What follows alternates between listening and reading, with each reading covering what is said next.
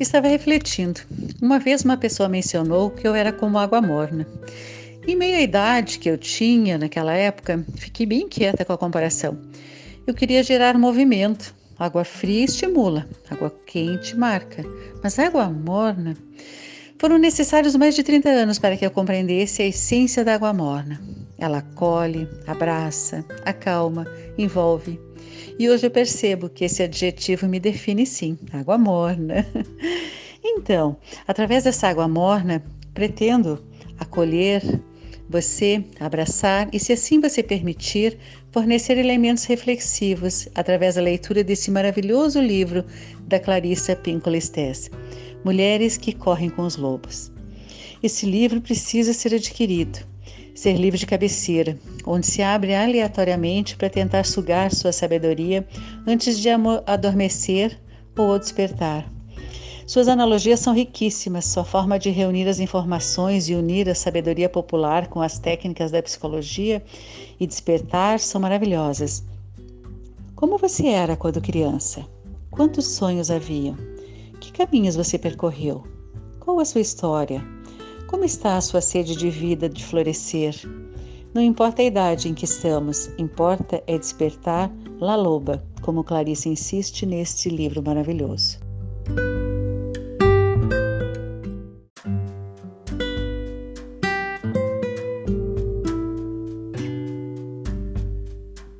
Você pode adquirir esse livro nas maiores e melhores livrarias do país e também através da editora Rocco.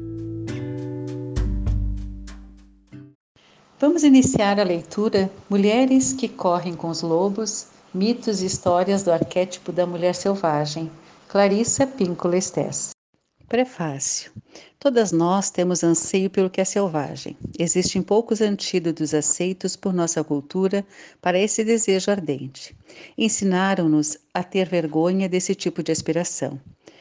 Deixamos crescer o cabelo e usamos para esconder nossos sentimentos. No entanto, o espectro da mulher selvagem ainda nos espreita de dia e de noite.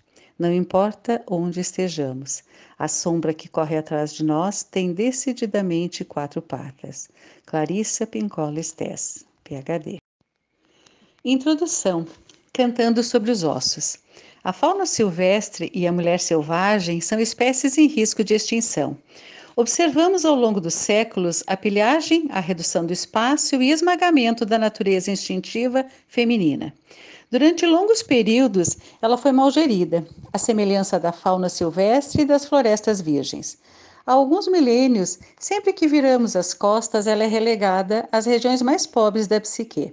As terras espirituais da mulher selvagem, durante o curso da história, foram saqueadas ou queimadas com seus refúgios, destruídos e seus ciclos naturais transformados à força em ritmos artificiais para agradar os outros. Não é por acaso que as regiões agrestes e ainda intocadas do nosso planeta desaparecem à medida que fenece a compreensão da nossa própria natureza selvagem mais íntima.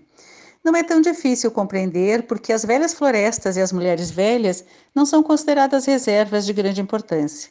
Não há tanto mistério nisso.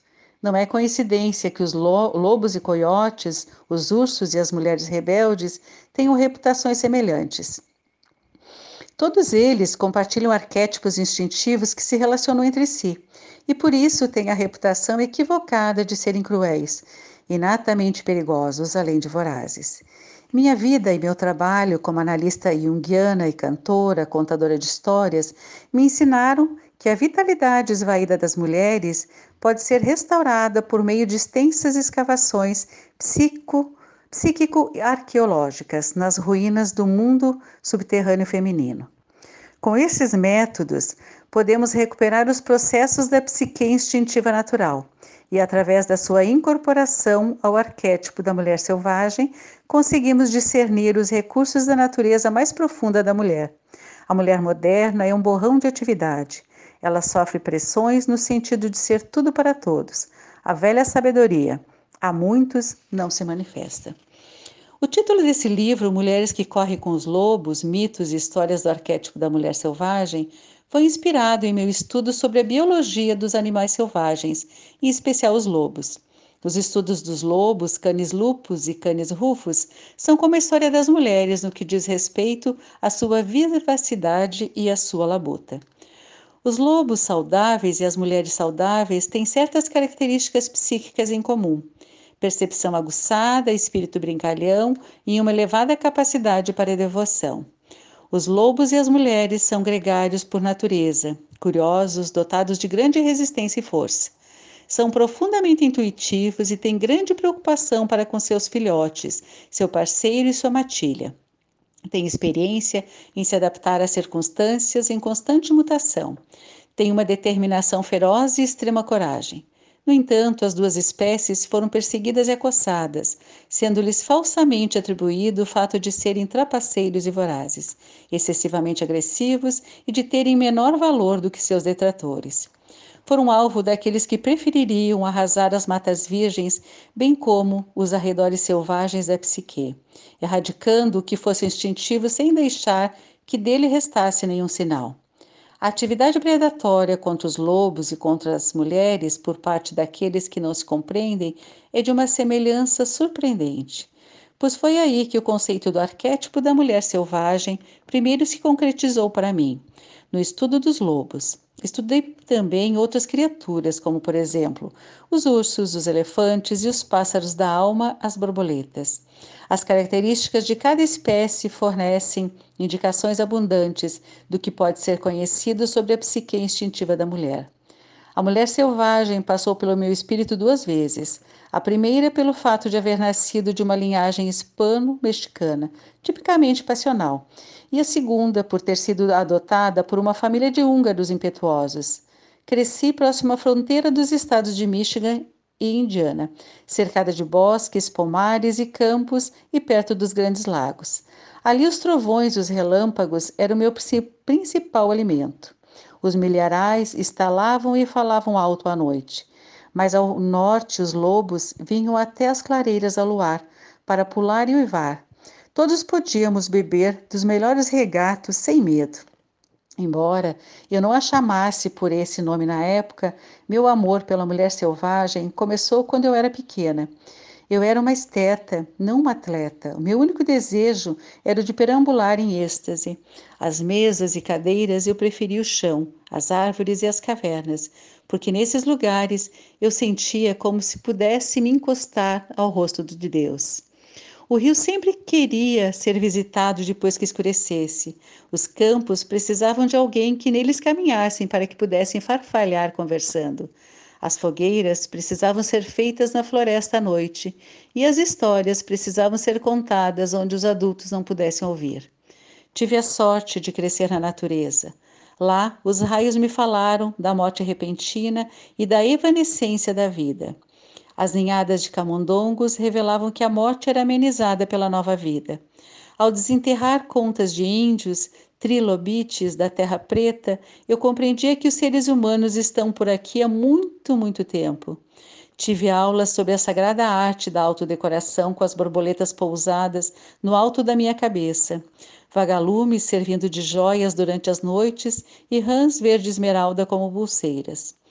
Uma loba matou um de seus filhotes que estava mortalmente ferido. Para mim, foi como uma dura lição sobre a compaixão e a necessidade de permitir que a morte venha aos que estão morrendo. As lagartas cabeludas que caíam dos seus galhos e voltavam a subir, arrastando-se, me ensinaram a determinação. As cócegas do seu caminhar no meu braço me revelaram como a pele pode ter vida própria, Subir ao alto das árvores me mostrou como seria o sexo um dia. Minha própria geração, posterior à Segunda Guerra Mundial, cresceu numa época em que as mulheres eram infantilizadas e tratadas como propriedade. Elas eram mantidas como jardim sem cultivo, mas felizmente sempre chegava alguma semente trazida pelo vento. Embora o que escrevesse fosse desautorizado, elas insistiam assim mesmo. Embora o que pintassem não recebesse reconhecimento, nutria a alma do mesmo jeito. As mulheres tinham de implorar pelos instrumentos e pelo espaço necessários às suas artes.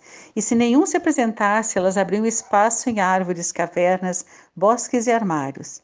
A dança mal conseguia ser tolerada, se é que o era, e por isso elas dançavam na floresta, onde ninguém podia vê-las, no porão ou no caminho para esvaziar a lata de lixo.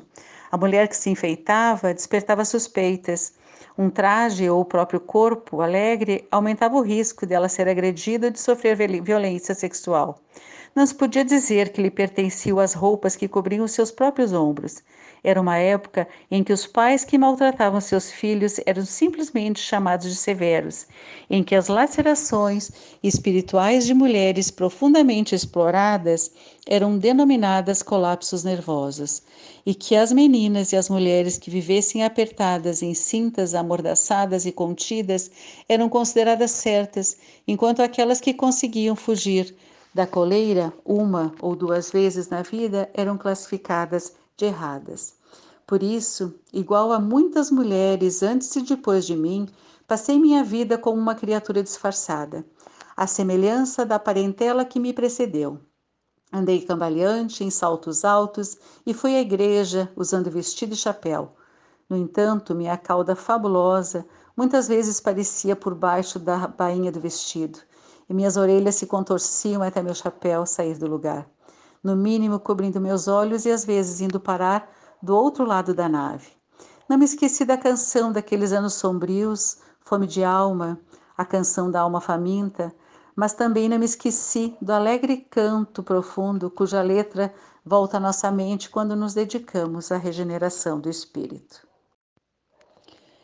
Como uma trilha que atravessa a floresta e vai cada vez diminuindo mais, até quando parece se reduzir a nada, a teoria psicológica tradicional esgota-se rápido demais para a mulher criativa, talentosa, profunda. A psicologia tradicional é muitas vezes lacônica ou total, totalmente omissa quando as questões mais profundas e importantes para as mulheres o aspecto arquetípico, o intuitivo, o sexual e o cíclico, as idades das mulheres, o jeito de ser mulher, a sabedoria da mulher, seu fogo criador. Foi isso que direcionou meu trabalho sobre o arquétipo da mulher. Selvagem, durante quase duas décadas. As questões da alma feminina não podem ser tratadas tentando se esculpi-la de uma forma mais adequada a uma cultura inconsciente, nem é possível dobrá-la até que tenha um formato intelectual mais aceitável para aqueles que alegam ser os únicos detentores do consciente. Não, foi isso o que já provocou a transformação de mulher, milhões de mulheres que começaram como forças poderosas e naturais em párias na, no, na sua própria cultura. Na verdade, a meta deve ser a recuperação e o resgate da bela forma psíquica natural da mulher.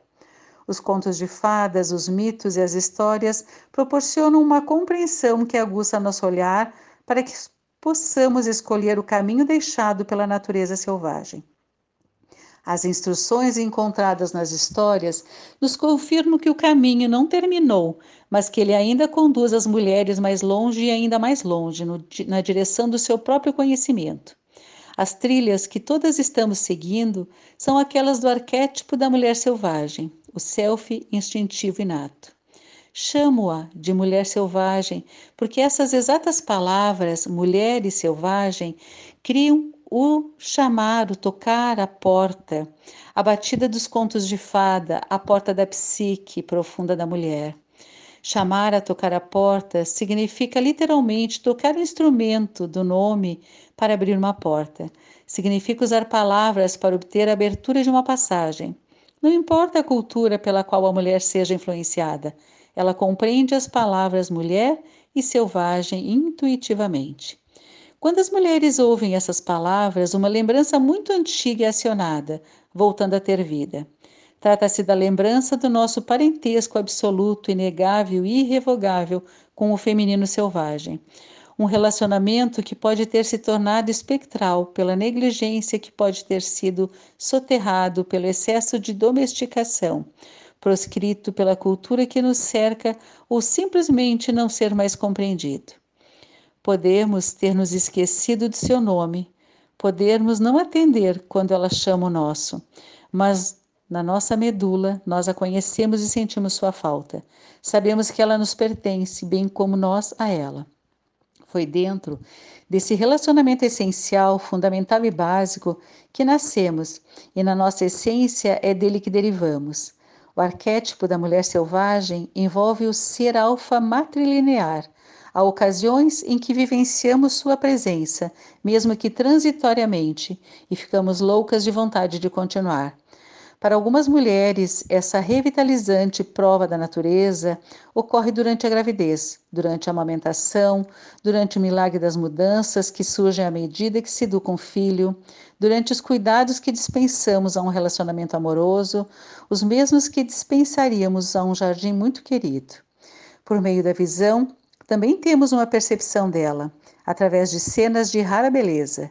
Costumo sentir sua presença quando vejo o que no interior chamamos de pôr do sol divino. Senti que ela se mexeu dentro de mim quando vi os pescadores saindo do lago a escurecer com as lanternas acesas, e também quando vi os dedinhos dos pés do meu filho recém-nascido, todos enfileirados como grãos de milho doce na espiga. Nós a vemos sempre que vemos o que ocorre por toda parte. Ela também chega a nós através dos sons da música que faz vibrar o externo e, o, e que anima o coração. Ela chega com o tambor, o assobio, o chamado e o grito. Ela vem com a palavra escrita e falada. Às vezes, uma palavra, uma frase, um poema ou uma história soa tão bem, soa tão perfeito que faz com que nos lembremos, pelo menos por um instante, da substância da qual fomos feitas e do lugar que é nosso verdadeiro lar. Essas efêmeras provas da natureza vêm durante a mística da inspiração. Ah, ela está aqui. Ai, ela já se foi. O anseio por ela surge quando nos encontramos por acaso com alguém que manteve esse relacionamento selvagem. Ele brota quando percebemos que dedicamos pouquíssimo tempo à fogueira mística ou ao desejo de sonhar, um tempo ínfimo à nossa própria vida criativa, ao trabalho da nossa vida ou aos nossos verdadeiros amores. Contudo, esses vislumbres fugazes, originados tanto da beleza quanto da perda, que nos deixam tão desoladas, tão agitadas, tão ansiosas que acabamos por seguir nossa natureza selvagem. É então que saltamos floresta dentro, em meio ao deserto ou à neve, e corremos muito com nossos olhos varrendo o solo, nossos ouvidos em fina sintonia, procurando em cima e embaixo, em busca de uma pista, um resquício, um sinal de que ela ainda está viva, de que não perdemos nossa oportunidade. E quando farejamos seu rastro, é natural que corramos muito para alcançá-la, que nos livremos da mesa de trabalho, dos relacionamentos que esvaziemos nossa mente, viremos uma nova página, insistamos numa ruptura, desobedeçamos as regras, paremos o mundo, porque não vamos mais prosseguir sem ela. Uma vez que as mulheres a tenham perdido e a tenham recuperado, elas lutarão com garra para mantê-la, pois com elas suas vidas criativas florescem, seus relacionamentos adquirem significado, profundidade e saúde. Seus ciclos de sexualidade, criatividade, trabalho e diversão são restabelecidos. Elas deixam de ser alvo para as atividades predatórias dos outros. Segundo as leis da natureza, elas têm igual direito a crescer e vicejar. Agora, seu cansaço do final do dia tem como origem o trabalho e esforços satisfatórios, não o fato de viverem enclausuradas num relacionamento, num emprego ou num estado de espírito pequenos demais. Elas sabem instintivamente quando as coisas devem morrer e quando devem viver. Elas sabem como ir embora e como ficar. Quando as mulheres reafirmam seu relacionamento com a natureza selvagem, elas recebem o dom de dispor de uma observadora interna permanente, uma sábia, uma visionária, um oráculo, uma inspiradora, uma intuitiva, uma criadora, uma inventora e uma ouvinte que guia sugere e estimula uma vida vibrante nos mundos interior e exterior. Quando as mulheres estão com a mulher selvagem, a realidade desse relacionamento transparece nelas. Não importa o que aconteça, essa instrutora, mãe e mentora selvagem dá sustentação às suas vidas interior e exterior. Portanto, o termo selvagem nesse contexto não é usado em seu atual sentido pejorativo de algo fora do controle mas em seu sentido original de viver uma vida natural, uma vida em que a criatura tem uma integridade inata e limites saudáveis. Essas palavras, mulher e selvagem, fazem com que as mulheres se lembrem de quem são e do que representam. Elas criam uma imagem para descrever a força que sustenta todas as fêmeas. Elas encarnam uma força sem a qual as mulheres não podem viver. O arquétipo da mulher selvagem pode ser expresso em outros termos igualmente apropriados. Pode-se chamar essa poderosa natureza psicológica de natureza instintiva. Mas a mulher é selvagem, é a força que está por trás dela. Pode-se chamá-la de psique natural, mas também o arquétipo da mulher selvagem se encontra por trás dela. Pode-se chamá-la de natureza básica e inata das mulheres. Pode-se chamá-la de natureza intrínseca, inerente às mulheres. Na poesia, ela poderia ser chamada de outra, sete oceanos do universo, bosques distantes ou a amiga. Na psicanálise, e a partir de perspectivas diversas, ela seria chamada de id, de self, de natureza medial. Na biologia, ela seria chamada de natureza típica ou fundamental. No entanto, por ser tácita, presciente e visceral, entre as cantadoras, ela é conhecida como a natureza sábia ou conhecedora. Ela é às vezes chamada de mulher que mora no final do tempo, ou de mulher que mora no fim do mundo. E essa criatura é sempre uma megera criadora, uma deusa da morte, uma virgem decaída, ou qualquer uma de uma série de outras personificações. Ela é amiga e mãe de todas as que se perderam, de todas as que precisam aprender, de todas as que têm um enigma para resolver, de todas as que estão lá fora na floresta ou no deserto, vagando e procurando. Na realidade, no inconsciente psicoide, a camada de, cá, de qual a mulher selvagem emana, a mulher selvagem não tem nome, por ser tão vasta. Contudo, como ela cria todas as facetas importantes da feminilidade, aqui na Terra recebe muitos nomes, não só para permitir que se examine a infinidade de aspectos de sua natureza, mas também para que as pessoas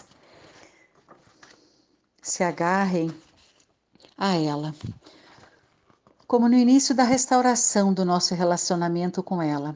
A mulher selvagem pode se dissolver em fumaça a qualquer instante. Ao lhe darmos um nome, estamos criando para ela um espaço de pensamento e sentimento dentro de nós. Assim, ela virá a se valorizar e permanecerá. Portanto, em espanhol, ela poderia ser chamada de rio por baixo do rio a mulher grande, a luz do, do abismo.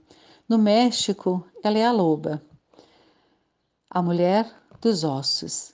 Em húngaro, ela é chamada daquela dos bosques. E o carcaju, no idioma navajo, a mulher-aranha, que tece o destino dos humanos e dos animais, das plantas e das rochas. Na Guatemala, entre muitos outros nomes, ele é o ser de névoa a mulher que vive desde sempre. Em japonês, ela é a força espiritual que gera toda a luz, toda a consciência. No Tibete, ela é chamada da força da dança que produz a clarividência dentro das mulheres. A lista continua e ela continua. A compreensão dessa natureza da mulher selvagem não é uma religião, mas uma prática. Trata-se de uma psicologia em seu sentido mais verdadeiro, alma, ou logos, o conhecimento da alma. Sem ela, as mulheres não têm ouvidos para ouvir o discurso da sua alma ou para registrar a melodia, seus próprios ritmos interiores. Sem ela, a visão íntima das mulheres é impedida pela sombra de uma mão, e grande parte dos seus dias é passada num tédio paralisante ou então em pensamentos ilusórios. Sem ela, as mulheres perdem a segurança do apoio da sua alma. Sem ela, elas se esquecem do motivo pela qual estão aqui. Agarram-se às coisas quando seria melhor afastarem-se delas. Sem ela, elas exigem de mais, de menos ou nada. Sem ela, elas se calam quando de fato estão ardendo. A mulher selvagem é seu instrumento regulador, seu coração, da mesma forma que o coração humano regula o corpo físico. Quando perdemos contato com a psique instintiva, vivemos num estado de destruição parcial, e as imagens e poderes que são naturais A mulher não tem condições de pleno desenvolvimento. Quando são cortados os vínculos de uma mulher com sua fonte de origem, ela fica esterilizada e seus instintos e ciclos naturais são perdidos em virtude de uma subordinação à cultura, ao intelecto ou ao ego, dela própria ou de outros. A mulher selvagem é a saúde para todas as mulheres. Sem ela, a psicologia feminina não faz sentido. Essa mulher não domesticada é o protótipo de mulher. Não importa a cultura, a época, a política, ela é sempre a mesma. Seus ciclos mudam, suas representações simbólicas mudam, mas na sua essência ela não muda. Ela é o que é, é um ser inteiro. Ela abre canais através das mulheres. Se elas estiverem reprimidas, ela luta para erguê-las. Se elas forem livres, ela é livre. Felizmente, por mais que seja humilhada, ela sempre volta à posição natural. Por mais que seja proibida, silenciada, podada, enfraquecida, torturada, rotulada de perigosa, louca e de outros depreciativos, ela volta à superfície nas mulheres, de tal forma que mesmo a mulher mais tranquila, mais contida, guarda um canto secreto para a mulher selvagem. Mesmo a mulher mais reprimida tem uma vida secreta com pensamentos e sentimentos ocultos, que são exuberantes e selvagens, ou seja, naturais. Mesmo a mulher presa com a máxima segurança reserva um lugar para o seu self selvagem, pois ela intuitivamente sabe que um dia haverá uma saída, uma abertura, uma oportunidade e ela poderá escapar. Creio que todos os homens e mulheres nascem com talentos. No entanto, a verdade é que houve pouca descrição dos hábitos e das vidas psicológicas de mulheres talentosas, criativas, brilhantes. Muito foi escrito, porém, a respeito das fraquezas e defeitos dos seres humanos, em geral das mulheres em particular. No caso do arquétipo da mulher selvagem, para vislumbrá-la, captá-la e utilizar o que ela oferece, precisamos nos interessar mais pelos pensamentos, sentimentos e esforços que fortalecem as mulheres e computar corretamente os fatores íntimos e culturais que as debilitam. Em geral, quando compreendemos a natureza selvagem como um ser autônomo que anima e dá forma à vida mais profunda de uma mulher, podemos começar a nos desenvolver de um modo jamais considerado possível. Uma psicologia que ignore esse ser espiritual inato, central à psicologia feminina, trai as mulheres, suas filhas, netas e todas as suas descendentes futuras. Portanto, para que se aplique um bom medicamento às partes feridas da psique selvagem, para que se corrija o relacionamento com a mulher selvagem, será necessário classificar corretamente os distúrbios da psique. Embora na minha profissão clínica disponhamos de um bom manual estatístico e diagnóstico e de um considerável volume de diagnósticos diferenciais, bem como de parâmetros psicanalíticos que definem a psicopatia, através da organização ou falta dela, na psique objetiva e no eixo ego-self, existem ainda outros comportamentos e sentimentos típicos que, a partir do sistema de coordenadas da mulher, descrevem com impacto qual é o problema. Quais os sintomas associados aos sentimentos de um relacionamento interrompido com a força selvagem da psique? Sentir, pensar ou agir segundo qualquer um dos seguintes exemplos representa ter um relacionamento em parte prejudicado ou inteiramente perdido com a psique instintiva profunda. Usando-se apenas a linguagem das mulheres, trata-se de sensações de extraordinária aridez, fadiga, fragilidade, depressão, confusão, de estar amordaçada, calada à força, desestimulada sentir-se assustada, deficiente ou fraca, sem inspiração, sem ânimo, sem expressão, sem significado, envergonhada, com uma fúria crônica, instável, amarrada, sem criatividade, reprimida, transtornada. Sentir-se impotente, insegura, hesitante, bloqueada, incapaz de realizações, entregando a própria criatividade para os outros, escolhendo parceiros, empregos ou amizades que lhe esgotam a energia, sofrendo por viver em desacordo com os próprios ciclos, superprotetora de si mesma, inerte, inconstante, vacilante, incapaz de regular a própria marcha ou de fixar limites.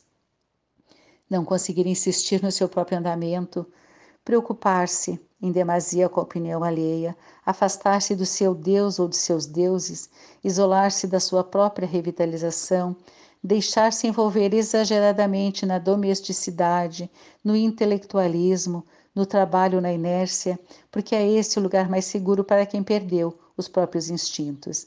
Recear aventurar-se ou revelar-se, temer procurar um mentor, mãe, pai, temer exibir a própria obra antes que esteja perfeita, temer iniciar uma viagem, recear gostar de alguém ou dos outros, ter medo de não conseguir parar, de se esgotar, de se exaurir, curvar-se diante da autoridade, perder a energia diante de projetos criativos, encolher-se, humilhar-se, ter angústia, entorpecimento, ansiedade, ter medo de revidar quando não resta outra coisa a fazer, medo de experimentar o novo, medo de enfrentar, de exprimir sua opinião, de criticar qualquer coisa, de sentir náuseas, aflição, acidez, de sentir-se partida ao meio, estrangulada, conciliador e gentil, com extrema facilidade, de ter sentimentos de vingança, ter medo de parar, ter medo de agir, contar até três repetidamente sem conseguir começar, ter complexo de superioridade, ambivalência e, no entanto, não fosse por isso, ser plenamente capaz, em perfeito funcionamento. Essas rupturas são uma doença, não de uma era nem de um século, mas transformam-se em epidemia a qualquer hora e em qualquer lugar, onde as mulheres se vejam aprisionadas sempre que a natureza selvática tiver caído na armadilha. Uma mulher saudável assemelha-se muito a um lobo, robusta, plena, com grande força vital, que dá vida que tem consciência do seu território engenhosa, leal, que gosta de perambular. Entretanto, a separação da natureza selvagem faz com que a personalidade da mulher se torne mesquinha, parca, fantasmagórica, espectral. Não fomos feitas para ser franzinas de cabelos frágeis, incapazes de saltar, de perseguir, de parir, de criar uma vida. Quando as vidas das mulheres estão em êxtase, tédio, já está na hora de a mulher selvática, selvática aflorar. Chegou a hora de a função criadora da psique fertilizar a aridez. E de que maneira a mulher selvagem afeta as mulheres? Tendo a mulher selvagem como aliada, como líder, modelo, mestra, passamos a ver não com dois olhos, mas com a intuição, que dispõe, dispõe de muitos olhos. Quando afirmamos a intuição, somos, portanto, como a noite estrelada. Fitamos o mundo com milhares de olhos. A mulher selvagem carrega consigo os elementos para a cura, traz tudo o que a mulher precisa ser e saber. Ela dispõe do remédio para todos os males. Ela carrega histórias e sonhos, palavras e canções, signos e símbolos. Ela é tanto o veículo quanto o destino. Aproximar-se da natureza instintiva não significa desestruturar-se, mudar tudo da esquerda para a direita, do preto para o branco, passar para o oeste, do oeste para o leste, agir como louco descontrolada. Não significa perder as socializações básicas ou tornar-se menos humana. Significa exatamente o oposto. A natureza selvagem possui uma vasta integridade. Ela implica delimitar territórios, encontrar nossa matilha, ocupar nosso corpo com segurança e orgulho, independentemente dos dons e das limitações desse corpo. Falar e agir em própria em defesa própria, estar consciente, alerta, recorrer aos poderes da intuição e do pressentimento inatos às mulheres, adequar-se aos próprios ciclos, descobrir aquilo a que pertencemos, despertar com dignidade e manter o máximo de consciência possível. O arquétipo da mulher selvagem, bem como tudo o que está por trás dele, é o benfeitor de todas as pintoras, escritoras, escultoras, dançarinas, pensadoras, rezadeiras, de todas as que procuram e as que encontram, pois elas todas se dedicam a inventar, e essa é a principal ocupação da mulher selvagem. Como toda arte, ela é visceral, não cerebral. Ela sabe rastrear e correr, convocar e repelir. Sabe sentir, disfarçar e amar profundamente. É intuitiva, típica e normativa. É totalmente essencial à saúde mental e espiritual da mulher. E então, o que é a mulher selvagem? Do ponto de vista da psicologia arquetípica, bem como pela tradição das contadoras de histórias, é a alma feminina. No entanto, ela é mais do que isso. Ela é a origem do feminino. É tudo o que for instintivo, tanto no mundo visível quanto do oculto. Ela é a base. Cada uma de nós recebe uma célula refulgente que contém todos os instintos e conhecimentos necessários para a nossa vida. Ela é a força da vida, morte e vida. É incubadora, é a intuição, a vidência, é o que escuta com atenção e tem o coração leal. Ela estimula os humanos a continuarem a ser multilingües, fluentes no linguajar dos sonhos, da paixão da poesia. Ela sussurra em sonhos noturnos. Ela deixa em seu rastro, no terreno da alma da mulher, um pelo grosseiro e pegadas lamacentas. Esses sinais enchem as mulheres de vontade de encontrá-la, libertá-la e amá-la. Ela é ideias, sentimentos, impulsos e recordações. Ela fica perdida e esquecida por muito, muito tempo. Ela é a fonte, a luz, a noite, a treva e o amanhecer. Ela é o cheiro da lama boa e a perna traseira da, da raposa. Os pássaros que nos contam segredos pertencem a ela. Ela é a voz que diz por aqui, por aqui. Ela é quem se enfurece diante da injustiça. Ela é a que gira com uma roda enorme. É a criadora dos ciclos. É a procura dela que saímos de casa. É à procura dela que voltamos para casa. Ela é a raiz estrumada de todas as mulheres. Ela é tudo que nos mantém vivas quando achamos que chegamos ao fim. É a geradora de acordos e ideias pequenas e incipientes. É a mente que nos concebe. Nós somos os seus pensamentos. Onde ela está presente? Onde se pode senti-la? Onde se pode encontrá-la? Ela caminha pelos desertos, bosques, oceanos, cidades, nos subúrbios e nos castelos. Ela vive entre rainhas, entre camponesas, na sala de reuniões, na fábrica, no presídio, na montanha da solidão. Ela vive no gueto, na universidade e nas ruas. Ela deixa pegadas para que possamos medir nosso tamanho. Ela deixa pegadas onde quer que haja uma única mulher que seja solo fértil. Onde vive a mulher selvagem, no fundo do poço, nas nascentes, no éter do início dos tempos. Ela está na lágrima e no oceano. Está no câmbio das árvores que zune à medida que cresce. Ela vem do futuro e do início dos tempos. Vive no tempo e é evocada por nós. Vive no presente e tem um lugar à nossa mesa. Fica atrás de nós, numa fila e segue à nossa frente quando dirigimos na estrada. Ela vive no futuro e volta no tempo para nos encontrar agora.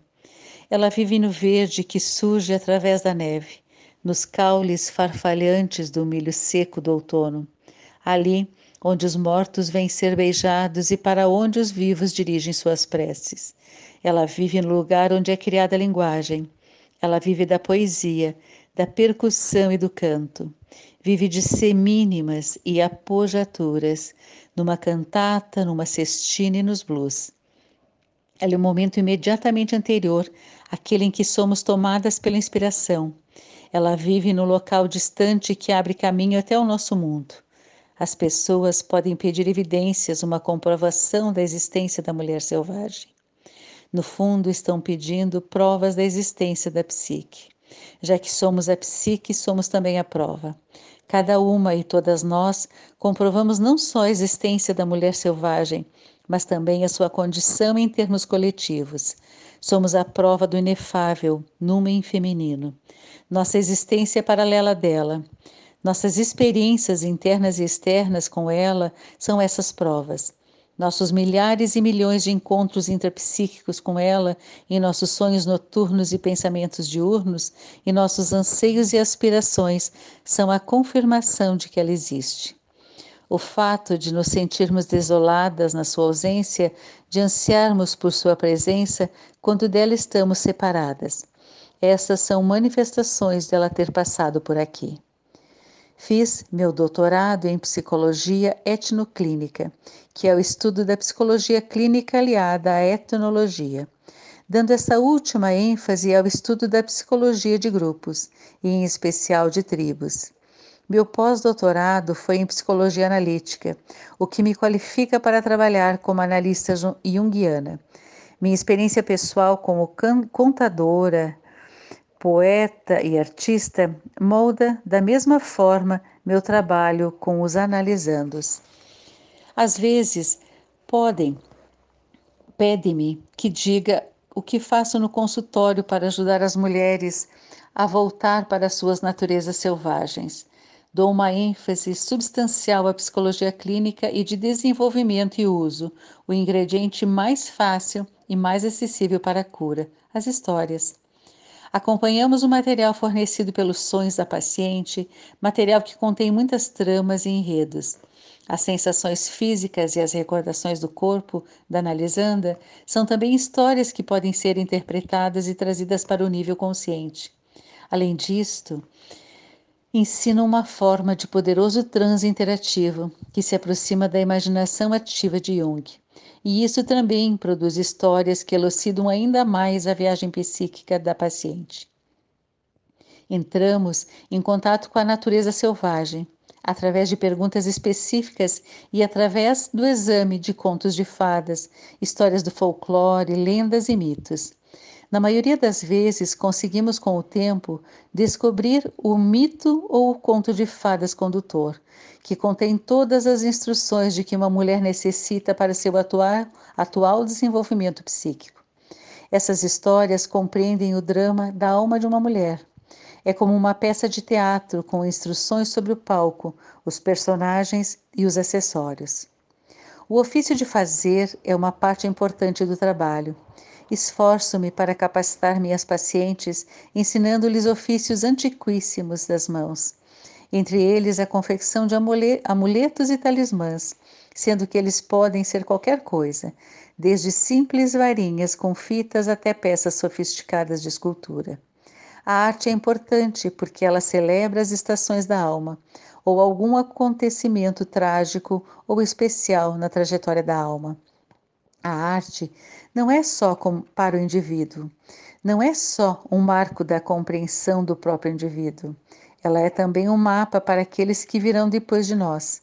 Como seria de se imaginar, o trabalho com cada pessoa é extremamente individualizado, pois é verdade que não existem pessoas iguais. Esses fatores, no entanto, permanecem constantes no meu trabalho com pessoas, e eles são os fundamentos para todo o trabalho dos seres humanos, o meu assim como o seu. O ofício de perguntar, o ofício de contar histórias, o ofício de ocupar as mãos, todos esses representam a criação de algo, e esse algo é a alma. Sempre que alimentamos a alma, ela garante a expansão. Portanto, seguem-se histórias que elucidam o relacionamento com a mulher selvagem. As histórias e mitos transcritos nesta obra são transcrições literais das minhas conferências e apresentações. Os contos são apresentados em detalhes fiéis e em sua integridade arquetípica. Estão também incluídas algumas das perguntas que peço às mulheres que respondam, após refletirem sobre elas para propiciar uma convergência consciente com o precioso self selvagem. Além disso, descrevo em detalhes algumas das atividades, brincadeiras experimentais e artísticas que ajudam as mulheres a reter na memória consciente o númen do seu trabalho. Elas foram extraídas das minhas oficinas a respeito da mulher instintiva, e todas elas, ou qualquer uma, são úteis para a reemergência da nossa natureza selvagem. Como espero que vocês concluam, trata-se de métodos palpáveis para amenizar velhas cicatrizes, dar alívio a antigas feridas e recuperar técnicas esquecidas de um modo prático. As histórias são bálsamos medicinais. Achei as histórias interessantes desde que ouvi minha primeira. Elas têm uma força. Não exigem que se faça nada, que se seja nada, que se haja de nenhum modo. Basta que prestemos atenção. A cura para qualquer dano ou para resgatar algum impulso psíquico perdido está nas histórias. Elas suscitam interesse, tristeza, perguntas, anseios e compreensões que fazem aflorar o arquétipo, nesse caso, o da mulher selvagem. Nas histórias estão incrustadas instruções que nos orientam a respeito das complexidades da vida. As histórias nos permitem entender a necessidade de reerguer um arquétipo submerso e os meios para realizar essa tarefa. Dentre centenas de histórias que examinei durante décadas, as que estão nas páginas que se seguem são as que exprimem com maior clareza a fartura do arquétipo da mulher selvagem. Às vezes, várias camadas culturais super, superpostas desorganizam os esqueletos das histórias. Por exemplo, no caso dos irmãos Grimm, entre outros colecionadores de contos de fadas dos últimos séculos, existe forte suspeita de que os informantes, os contadores de histórias, daquela época, às vezes purificavam as histórias em consideração aos irmãos religiosos.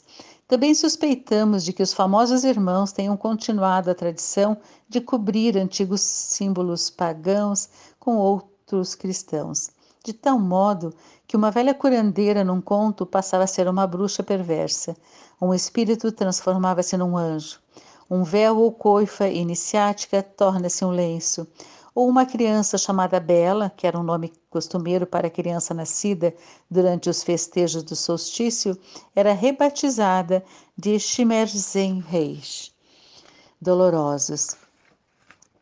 Os elementos sexuais eram omitidos, animais e criaturas primorosas eram transformadas em demônios e espíritos do mal.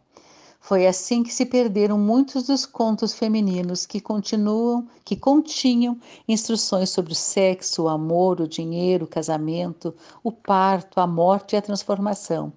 Foi assim que foram arrasados e encobertos os mitos e contos de fadas que explicavam mistérios antiquíssimos das mulheres.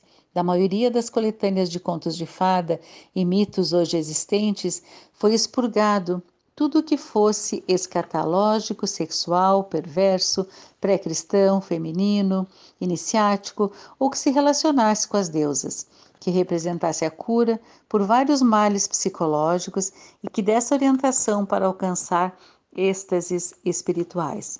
No entanto, eles não estão perdidos para sempre. Em cada fragmento de história está a estrutura do todo.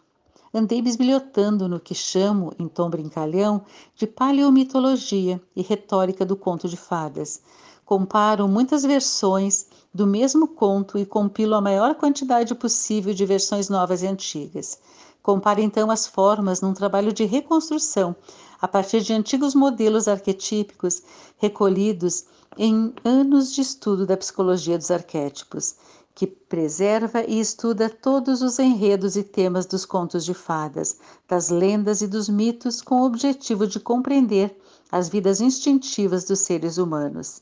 Recebo ajuda de modelos presentes nos mundos imaginários, no inconsciente coletivo de todos os seres humanos, aos quais podemos recorrer através de sonhos e de estados especiais de consciência. Muitas vezes, um último acabamento pode ser obtido por meio da comparação das versões das histórias em dados arqueológicos das próprias culturas femininas ancestrais, como, por exemplo, imagens, máscaras e cerâmicas rituais. Em suma, usando o estilo dos contos de fadas, Passo muito tempo remexendo as cinzas com meu nariz.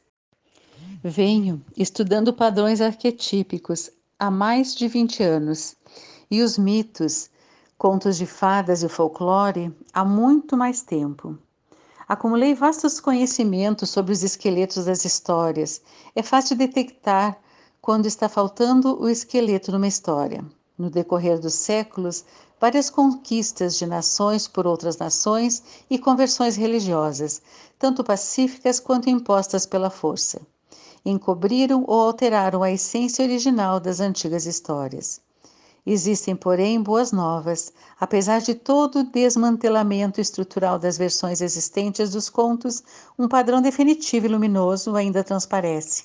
A partir dele, podemos realizar uma reconstrução a partir da forma dos fragmentos e pedaços, podemos determinar com acerto o que foi perdido na história. E esses pedaços que faltam podem ser reformulados com precisão, revelando muitas vezes espantosas estruturas subjacentes que começam a sanar a tristeza das mulheres, originada pela destruição de tanto dos antigos mistérios. Não é bem assim. Eles não foram destruídos. Tudo o que poderíamos precisar, tudo o que poderíamos um dia chegar a precisar, ainda está saindo aos sussurros dos esqueletos das histórias. Coletar histórias é uma atividade paleontológica, contínua. Quanto maior o número de ossos do esqueleto de histórias que tivermos, maior a probabilidade de descoberta da história inteira. Quanto mais inteiras forem as histórias, maior será o número de mudanças e desenvolvimentos da psique a nós apresentados. E melhor será a nossa oportunidade de captar e evocar o trabalho da alma. Quando trabalhamos a alma, ela, a mulher selvagem, vai se expandindo. Quando criança, tive a sorte de viver cercada de pessoas de muitos dos velhos países da Europa e do México. Muitos dos membros da minha família, vizinhos e amigos, eram norte-americanos, da primeira geração, ou haviam chegado recentemente da Hungria, Alemanha, Alemanha, Romênia, Bulgária, Iugoslávia, Polônia, República Tcheca, Eslováquia, Sérvia, Croácia, Rússia, Lituânia e Boêmia, assim como de Jalisco, Micoacán, Juarez e de muitas das aldeias fronteiriças entre o México, o Texas e o Arizona. Eles chegavam para trabalhar nos campos, na colheita, nas usinas siderúrgicas e nas escavações de ruínas, nas cervejarias e em serviços domésticos. A maioria não tinha instrução em termos acadêmicos, mas era de extrema sabedoria, sendo portadora de uma tradição valiosa e quase exclusivamente oral. Muitas das pessoas da família e da vizinhança ao meu redor haviam sobrevivido a campos de trabalhos forçados, a campos de refugiados, a campos de deportação e de concentração, onde os contadores de histórias entre eles haviam vivido uma versão pesadelo das histórias de Sherazade. As terras das famílias de muitos deles haviam sido confiscadas Muitos haviam vivido em prisões para imigrantes, muitos haviam sido repatriados contra sua vontade. Com esses rústicos contadores de histórias, aprendi pela primeira vez os contos a que as pessoas recorrem quando a vida pode se tornar morte e a morte pode se tornar vida a qualquer instante. Com eles, também aprendi que os contos de fadas dos livros haviam de algum modo sido modelados para que a grande parte do seu vigor se perdesse. Mais tarde, na década de 60, quando migrei para o oeste na direção das montanhas rochosas, vivi entre desconhecidos carinhosos, judeus, irlandeses, gregos, italianos, afro-americanos e alsacianos, que se tornaram amigos e espíritos irmãos. Tive a bênção de conhecer algumas das raras e antigas comunidades de latinos no sudoeste dos Estados Unidos da América, como, por exemplo, Trampas e Truchas, Novo México. Tive a felicidade de passar algum tempo com americanos nativos, desde o povo inuit no norte, passando pelos povos e pelos povos das grandes planícies no oeste, até os Nautle, Lacandon, Tetaltepecan, Huichol, Seri, Mayanquiché, Mayancaxiquel, Mosquito, Cuna, Nazca, Quechua e Jivaro, na América Central e do Sul. Troquei histórias em mesas de cozinha debaixo de parreiras, em galinheiros e currais de ordenha, e enquanto preparava tortilhas, segui o rastro de animais selvagens e bordava o milionésimo ponto de cruz. Tive a sorte de compartilhar do último prato de Chile, de cantar gospel junto com as mulheres para ressuscitar os mortos, de dormir com as estrelas em casa sem telhado. Senti-me perto do fogo para me aquecer, para jantar ou para as duas possibilidades. Em Light Italy, Polistal, Rio Country, Los Barrios e em outras comunidades étnicas por todo o meio-oeste e o extremo oeste urbano. E ultimamente troquei histórias sobre disparates, maus espíritos, com contadores de histórias nas Bahamas. Minha maior sorte foi a de que, onde quer que eu fosse, as crianças, as senhoras, os homens em pleno vigor, os velhos e velhas, artistas da alma, saíam dos bosques, das florestas, dos prados e das dunas para me regalar com seus sons rouquenhos, e eu também a eles. Há muitos modos de abordar as histórias. Estudioso profissional do folclore, o analista freudiano, junguiano ou de outra corrente, o etnólogo, o antropólogo, o teólogo, o arqueólogo, cada um tem um método diferente, tanto na compilação das histórias quanto na aplicação a elas atribuída. Sob aspecto intelectual, o método de desenvolvimento do meu trabalho com as histórias seguiu minha formação em psicologia analítica e arquetípica. Durante mais de cinco anos, durante minha formação psicanalítica, estudei a amplificação dos leitmotiv, a simbologia dos arquétipos, a mitologia universal, a iconologia antiga e popular, a etnologia, as religiões do planeta e a interpretação dos contos de fada. Em termos viscerais, porém, aborda as histórias como cantadora, contadora de histórias, guardiã das velhas histórias. Venho de uma longa linhagem de contadoras, Mesimodok, velhas húngaras, que contam suas histórias sentadas em cadeiras de madeira, com suas carteiras de plástico no colo, as pernas abertas, as saias tocando no chão, e quentistas velhas latinas que ficam paradas em pé, com seus seios fartos, ancas largas, gritando histórias no estilo rancheira. Os dois clãs contam histórias na voz natural das mulheres que vivenciaram famílias e filhos, pão e ossos. Para elas, uma história é um medicamento que fortifica e recupera o indivíduo e a comunidade. As modernas, contadoras de histórias, descendem de uma comunidade imensa e antiquíssima, composta dos santos, trovadores, bardos, griotes, cantadoras, chantres, menestréis, vagabundos, megeras e loucos. Uma vez sonhei que estava contando histórias e senti alguém dando tapinhas no meu pé para me incentivar. Olhei para baixo e vi que estava em pé nos ombros de uma velha que segurava meus tornozelos e sorria para mim. Não, não, disse-lhe eu.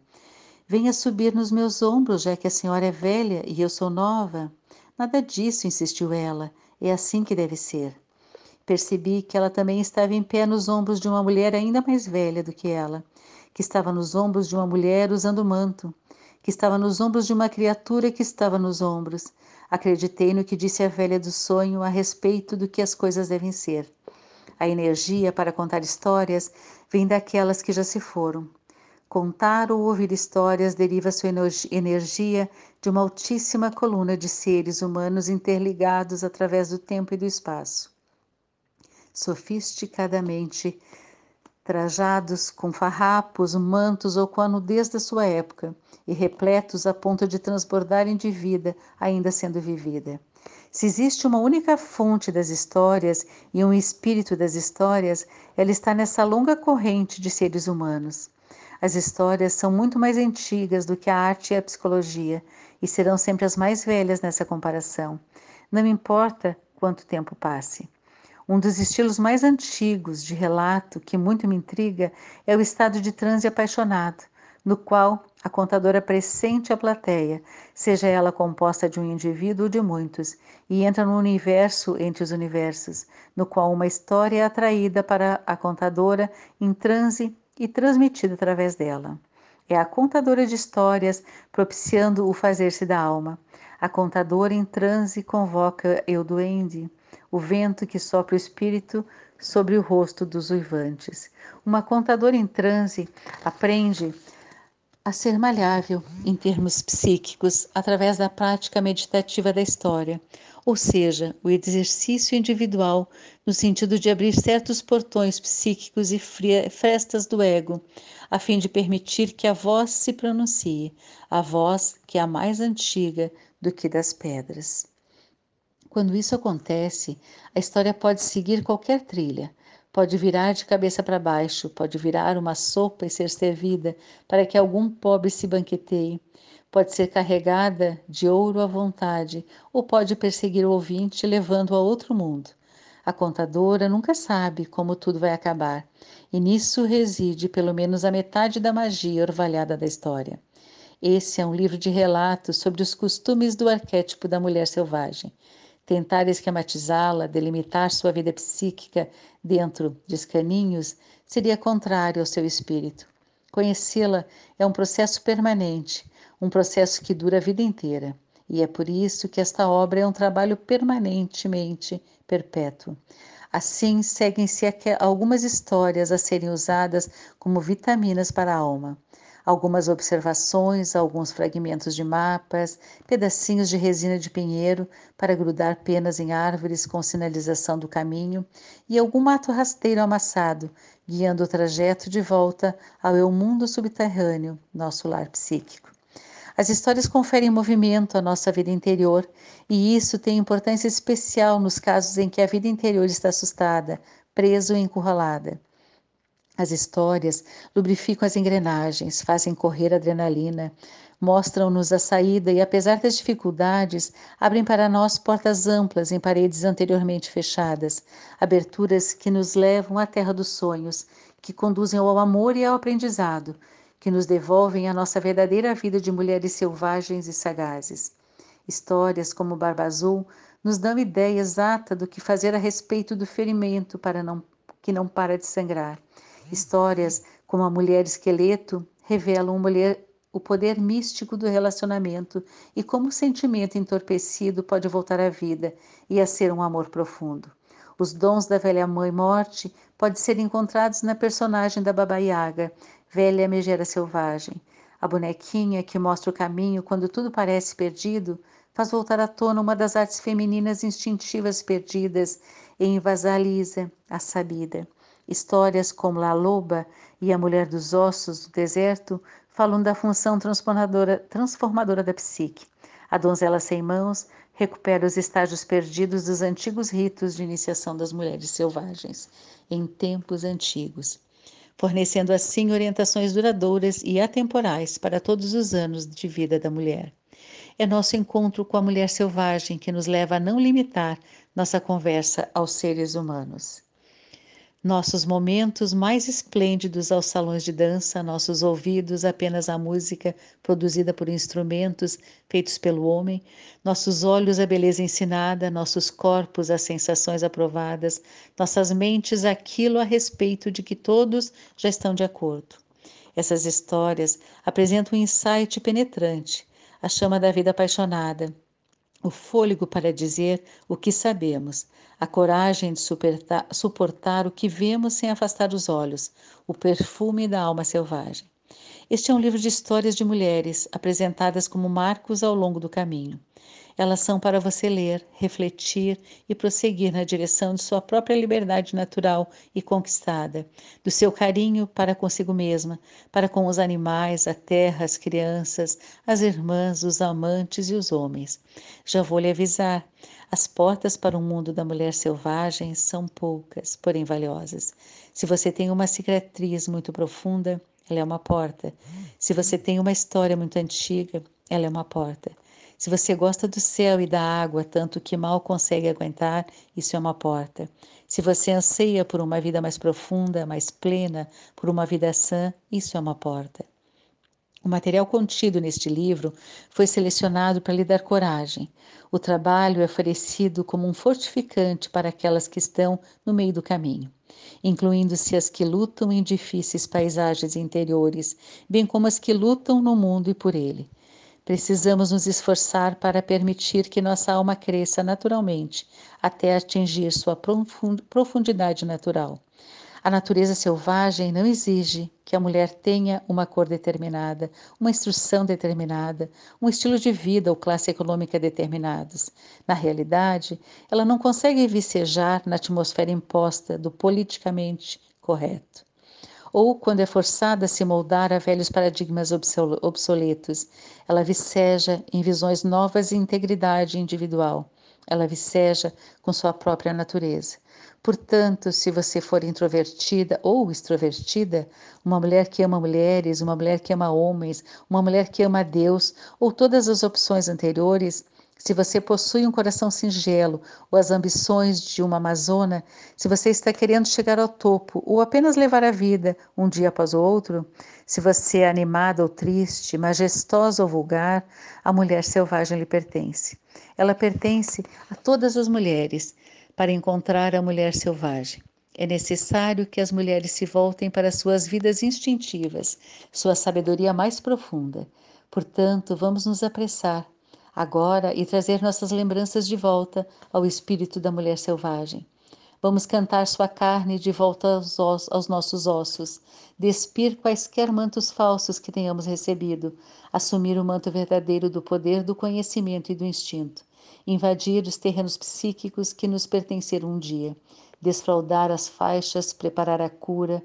Voltemos agora, mulheres selvagens, a uivar, rir e cantar para aquela que nos ama tanto. Para nós a questão é simples. Sem nós, a mulher selvagem morre. Sem a mulher selvagem, nós morremos. Para a vida, ambas têm de existir.